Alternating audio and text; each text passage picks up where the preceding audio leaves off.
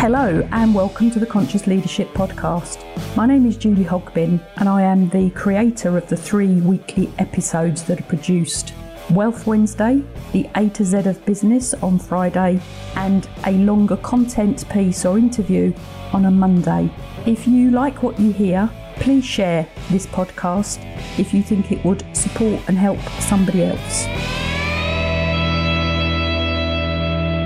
Welcome to Wealth Wednesday, and I'm going to start with the Dalai Lama quote that I have possibly used before, but it's a good reminder this morning.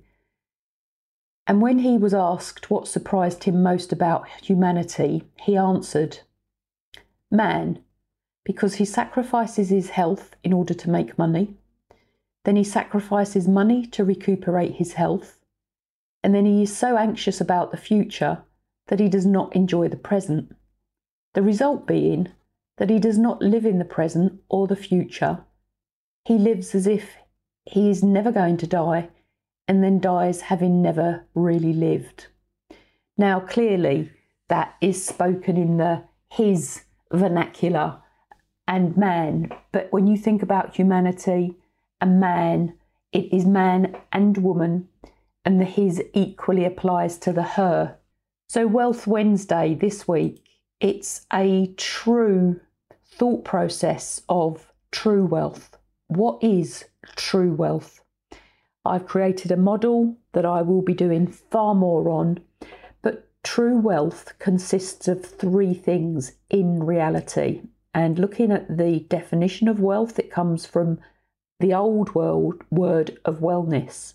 True wealth, yes, of course it is economical security. Of course it is finance. And perhaps more importantly, but balance is, is what your health is.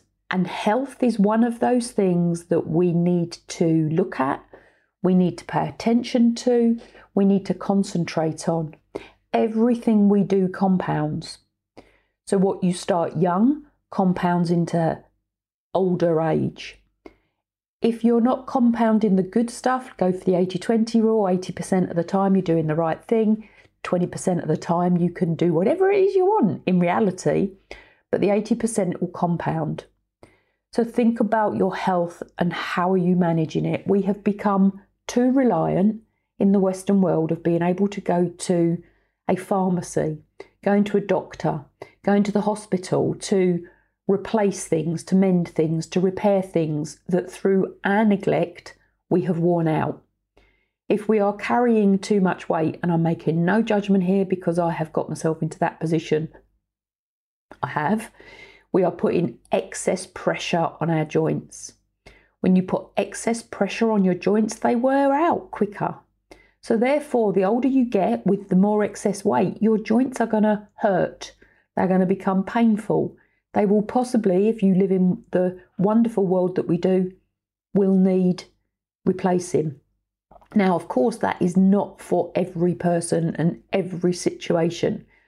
I know yoga teachers who are lithe and are slim and at the age of fifty-two have just had a hip replacement. So it, there are reasons we need these things apart from our own misuse.